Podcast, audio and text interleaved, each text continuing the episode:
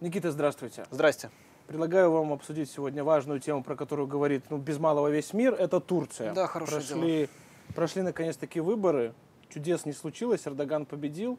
Но тем не менее гораздо интереснее, что будет э, после этого. Потому что, например, вот э, брит- британцы пишут о том, что, э, в частности, издание Telegraph пишет о том, что победа Эрдогана – это провал Европейского Союза как проекта, и теперь это русский мир. Что вы думаете? А вот вы, кстати, обратите внимание, любые выборы, не западные, они несут в себе какой-то такой вот экзистенциальный момент, что это вот прямо главное событие, поворотная точка. Российские выборы, белорусские, турецкие, неважно. Если проходят выборы, это вот прямо основная, основополагающая какая-то тема. Кстати, сами турки тоже это поддерживали. Эрдоган говорил о том, что эти выборы самые важные с 2003 года, ну, когда, собственно, его партия власти и пришла к власти. Вот. э, Но, тем не менее, говорить о том, что победил Кремль, я думаю, это не то, что преждевременно. Эта тема, она звучала еще, когда победил Трамп. Однако это не сработало. Победила все-таки Турция. Турция решила некий свой внутренний вопрос.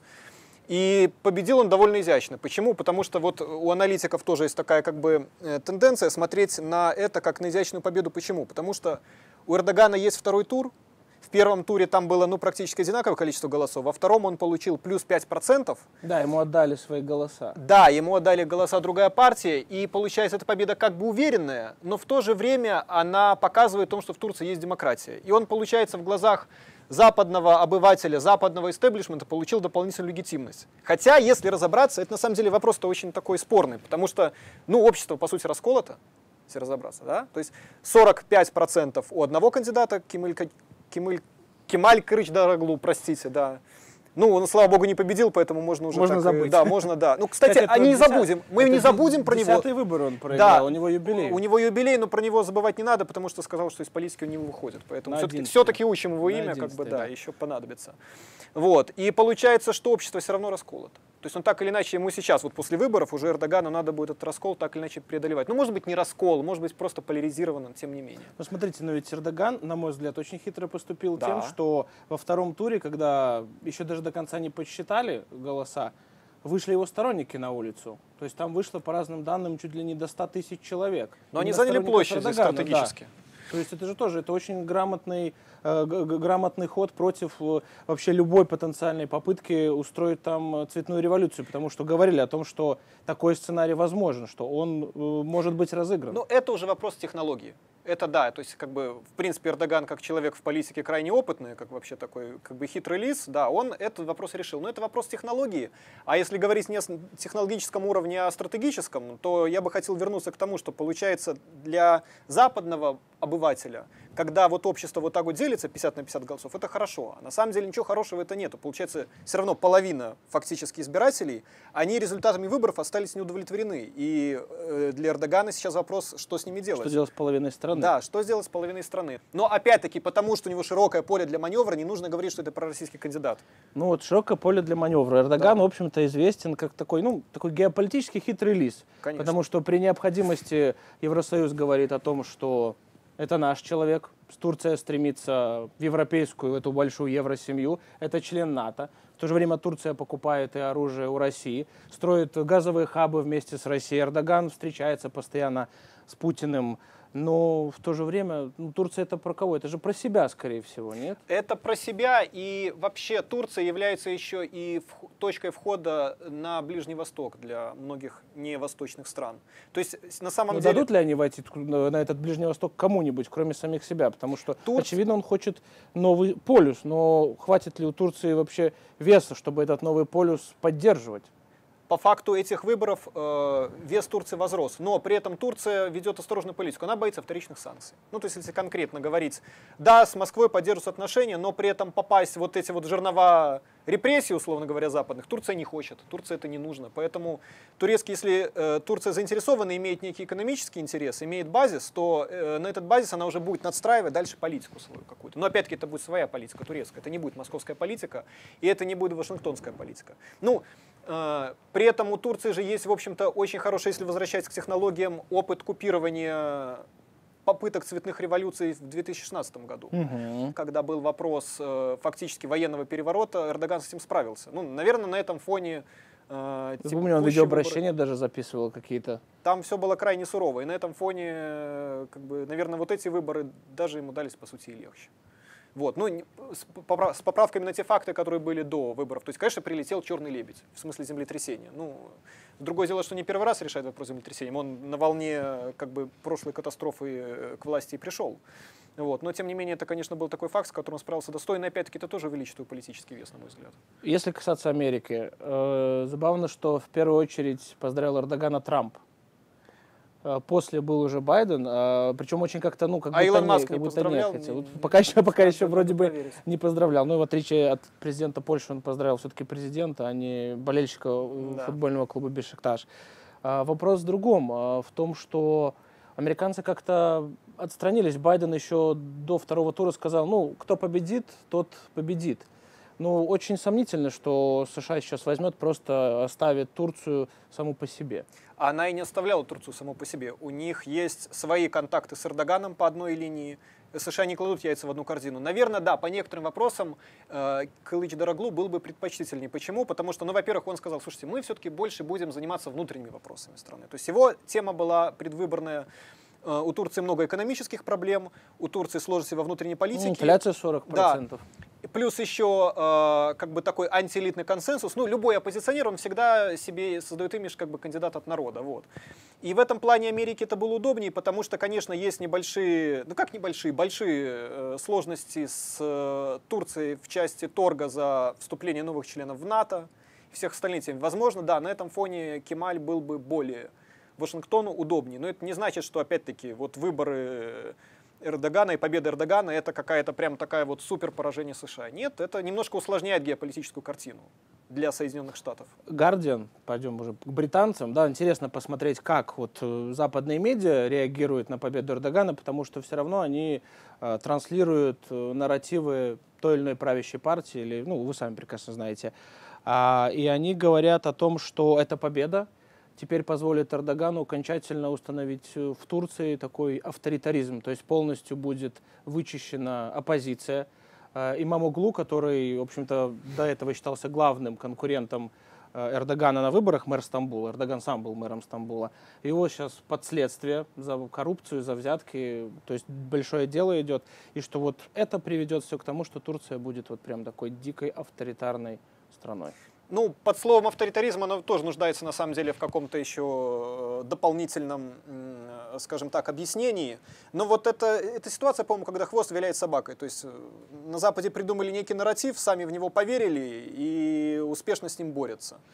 Э, безусловно, Эрдоган, он жесткий руководитель. Он, собственно, как бы говорим Эрдоган, подразумеваем Ататюрк. Поэтому тут вопросов нет. Он, конечно, себя видит лидером нации. И партия его, это партия как бы персоны. Это партия, как бы партия это я, он может сказать, там, да, как государство это я, говорил Людовик. Поэтому, конечно, он жесткий. Конечно, да, в этом плане элементы не авторитаризма, а ну, опять-таки, я не хочу оправдывать Эрдогана. Там проблем хватает, и там хватает и коррупционных скандалов, и всего остального. Но то, как это преподносит Guardian, то, как это преподносят западные медиа, оно с реальностью отношения не имеет. И то, что их раздражает в Эрдогане, это не авторитаризм, а скорее вот его вот какая-то возможность вести самостоятельную То есть отказ просто полностью да. уйти на Запад, Он, Ну, так. я не знаю, можем ли мы говорить на Ютубе, не можем, но есть все-таки наш сукин сын, не наш угу. сукин сын. Вот конкретно примеров, когда на Западе поддерживали авторитарных руководителей, довольно много. И Эрдоган, получается, сам, сам, сам себе сукин сын. Да, и вот это как раз э, многих беспокоит. И это многих беспокоит. При этом, опять-таки, конструктивное сотрудничество с Западом и приоритет сотрудничества с Западом у Эрдогана есть. То есть понятно, что э, технологический, вопрос технологического суверенитета уже важен для Турции. И вопрос логистики, вопрос э, передачи, ну, собственно, тех же энергоресурсов, он основной, как без Запада. Без Запада нельзя. И в этом плане Эрдоган не может реализовать поворот на восток, он и есть восток. Он что, получается, Турция поворачивала сама к себе? Но опять же, мне вот интересует вопрос, а не получится ли так, что Эрдоган попытается проглотить больше, чем сможет проживать? В контексте вот всех этих политических игр, потому что уже его сторонники заявляют о том, что мы можем, мы, Турция, можем э, закончить конфликт в Украине, Мы продолжаем строить отношения с Россией. Они очень плотно лезут э, на восток, в тюркские страны, то есть там влияние свое а, пытаются укрепить Ближний Восток. Но Ближний Восток это же вообще это, просто... Это традиционная сфера интересов Турции со времен Османской империи, конечно. Э, может проглотить больше, не может, но это такой же вопрос, как бы посмотрим.